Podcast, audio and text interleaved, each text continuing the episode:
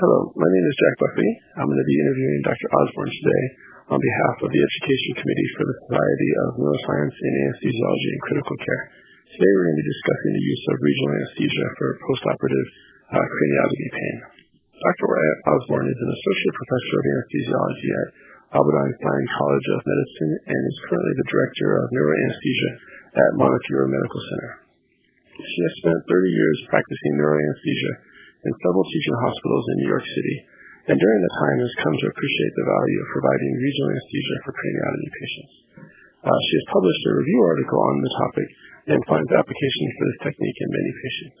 Uh, she has also given a talk on this topic at the most recent SNACC meeting on regional anesthesia. So, Dr. Osborne, why should we do regional anesthesia for craniotomies? Well, thank you for asking the question. And um, many people don't realize that we do this for many other types of procedures now in modern anesthesia. We provide local anesthesia for a little extra perioperative analgesia.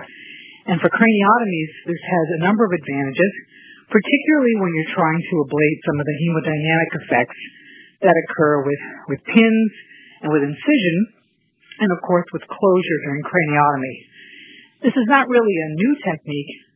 It was originally used by Harvey Cushing and Wilder Penfield in the days when general anesthesia was not considered very safe. So the advantages of, of providing regional anesthesia is that we have supplemental analgesia. We might intraoperatively give a little less general anesthetic or perhaps less opioid. Uh, quite useful for procedures where you want uh, a rapid emergence, procedures such as stereotactic biopsies, and most importantly, we might be able to provide for postoperative pain relief. And I think those are the, the main reasons to do this. Are there any types of neurosurgical procedures that regional anesthesia is especially useful for? Uh, yes. Uh, I learned to do regional anesthesia when I was asked to perform awake craniotomies. So if you're going to do some type of procedure where the patient must be awakened or is going to be semi-awakened, this is extremely useful. If you're doing functional neurosurgery, deep brain stimulation, it's very, very useful to have a, um, a regional anesthetic so that the patient remains comfortable and tolerating the head frame.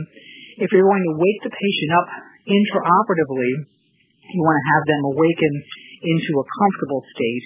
And uh, certain types of patients might also benefit, uh, elderly patients in whom you want to really limit the amount of anesthetic.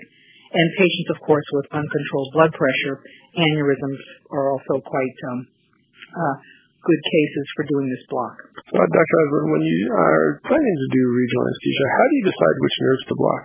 Well, it all depends on, on location. As I learned from my surgeons, uh, location, location, location, and of course positioning.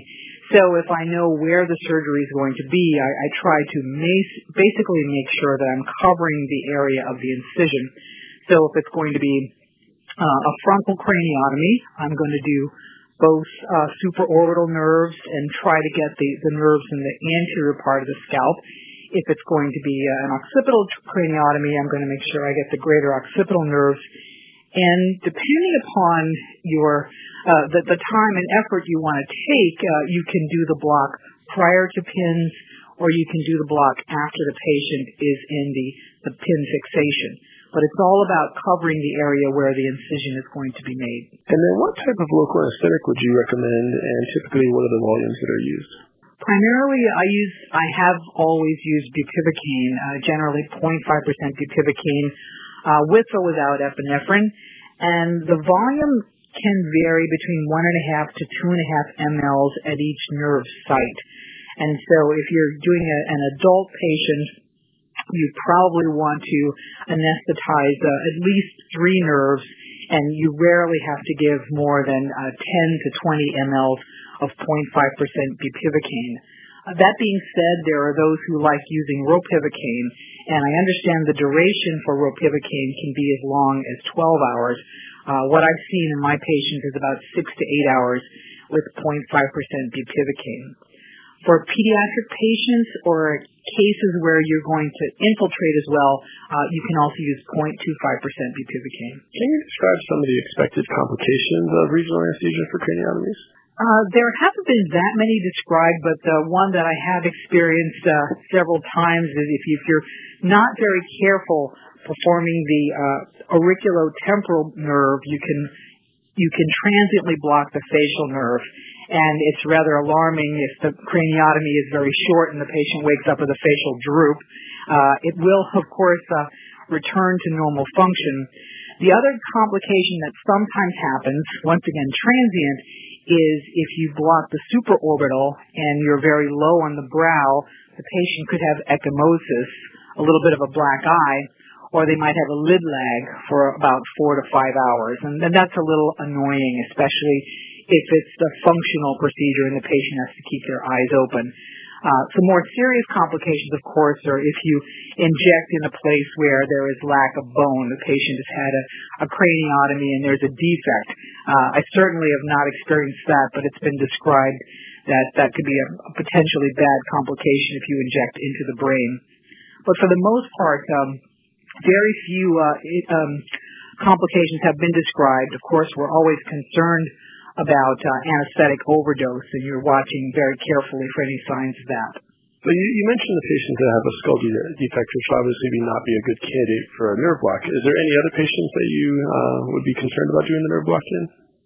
Yes, I'd be concerned with someone with uh, coagulation defects, someone who's really known to be uh, potentially bleeding. I'd be concerned about hematoma in these patients any uh, area of the skin that has infection is certainly not an area in which I'd want to place a needle and local anesthetic. Sure. And then in your experience, are there any, what are the main barriers to performing these blocks?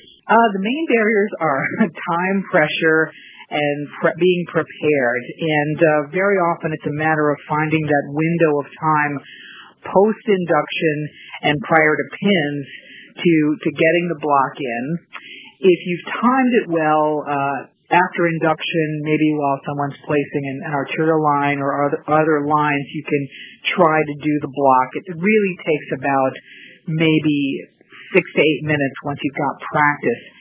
And occasionally some of the other barriers are surgeons. Surgeons don't often believe it's going to work or they'll tell you, oh, you know, I'm going to infiltrate so you don't need to do the block. And I guess the only barriers are, are surgeons not wanting you to do it because they don't they don't trust you or they don't feel that there are advantages and just finding the time to do it. Sometimes I will let the patient um, get in position, get in pins, and then I'll block. And sometimes I've actually waited to the end of the case and blocked prior to emergence, and, and that's also quite a good uh, opportunity to provide analgesia. Well, Dr. Osborne, I thank you very much for taking the time to speak to us and our members. I think this will be a very informative talk um, that many of the members will find useful. Well, thank you so much. It's been a pleasure talking to you.